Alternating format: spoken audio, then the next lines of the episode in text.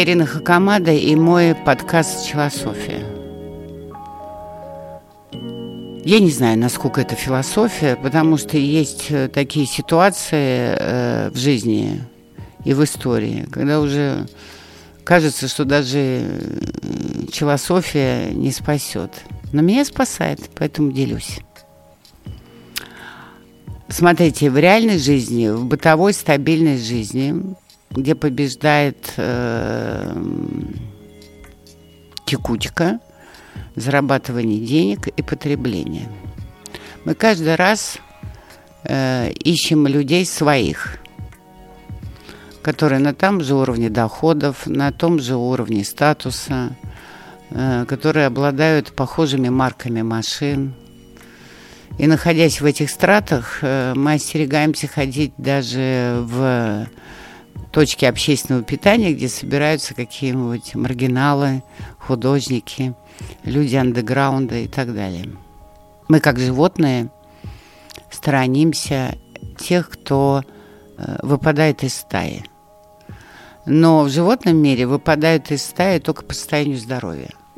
Слабого оставляют или как слоны с почестями хоронят. А так равнодушно оставляют.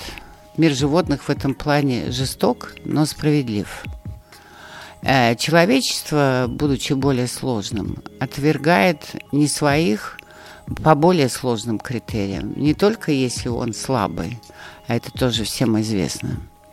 Если ты сильно заболел и залег в больницу, например, на полгода, то твою компанию могут сожрать в одну секунду твои же сотрудники или партнеры. Э, поэтому многие предприниматели серьезно заболевают, долго об этом молчат. Но мы более сложные, чем животные, поэтому для нас не свои, это так называемые, по-философски, как бы это сказать, не знаю, в общем, крызанутые люди. Про меня часто говорят, да ну, городская сумасшедшая. Про человека, который не похож на других и вдруг начинает в компании, где обсуждаются последние цены на акции, рассуждать о том, есть ли Бог на земле – един он или не един, на него смотрят как на неприличного человека, который поднял какие-то неприличные темы. И только сильно надравшись, люди начинают обниматься, говорит ты мне брат, начинают вспоминать что-то такое отдаленное, пьяное про любовь и так далее. Но опять все это сводит к тому, с кем бы поиметь секс в данный момент, потому что очень хочется. Но теперь наступило другое время. Время в нашей стране абсолютного немира. И оно бьет по всем не только морально, но и абсолютно материально.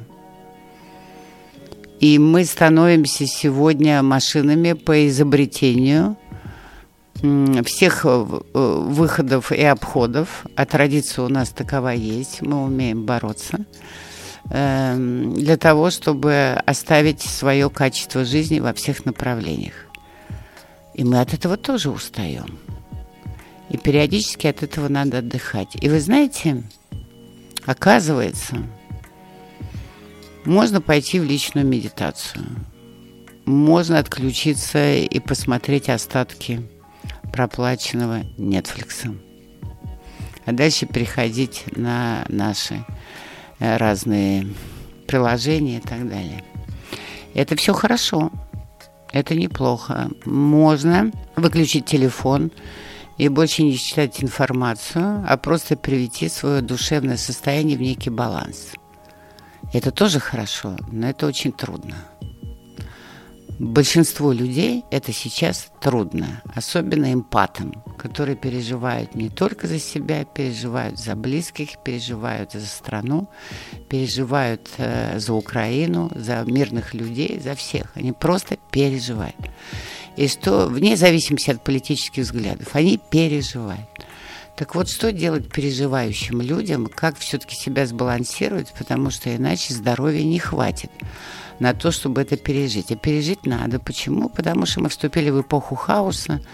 Это, конечно, трагичное событие, но я сто раз предупреждала, что, ребята, такие времена настали, начало 21 века, как и начало 20-го, турбуленция будет только усиливаться. А, поэтому как же переживать это легче? Мы провели этот эксперимент, с моими друзьями, нас было трое. Мы выпили прямо совсем чуть-чуть, типа 50 грамм виски. Сели втроем и начали говорить на текущие темы, о текущих событиях, но вежливо, находясь на одном вайбе и будучи воспитанными культурными людьми, мы не затрагивали спорные точки. Мы говорили вообще, что происходит, какие могут быть сценарии, как в этих сценариях выжить. И никаких чудес не произошло. А потом то ли очень захотелось чудес, то ли стало теплее от того, что ты все-таки не один в медитации – а рядом с тобой еще двое людей, которые с тобой на одной волне. Я включила свою любимую музыку, и вдруг пошел расслабон. Наверное, мы очень этого хотели, поэтому мы поймали вибрации этой музыки. И вы сейчас будете э, удивляться. Мы легли на пол, сложили звездочку из рук и ног – легли на спину и передавали энергию вот этой музыки друг другу. И дальше пошел поток открытого сознания. Именно открытого сознания. На обывательском языке это крызанутое сознание. Мы оторвались полностью от текущей ситуации и обменивались мыслями а, по поводу человечества, Вселенной, смысла жизни, что такое открытый разум и из каких источников он питает энергию. Причем мы друг друга не обучали. Просто у каждого шел поток сознания, и он произносил, в отличие от внутренней медитации, доверившись другим, он произносил это вслух. А другие принимали, это рождало в них э, свой поток сознания, и они его передавали. То есть мы в течение трех часов – находились в этом состоянии, а, полном таком трансцендентном, и передавали друг другу какую-то информацию, которая была э, нам по душе, которую хотелось услышать от другого в ответ на свою, и почувствовали не только через руки и через э, ноги, через свою звездочку, а почувствовали вообще какую-то сферу энергетическую вокруг нас, абсолютно космическую, при том, что мы всего лишь слушали музыку. И не были э, пьяными, как многие сейчас будут подозревать.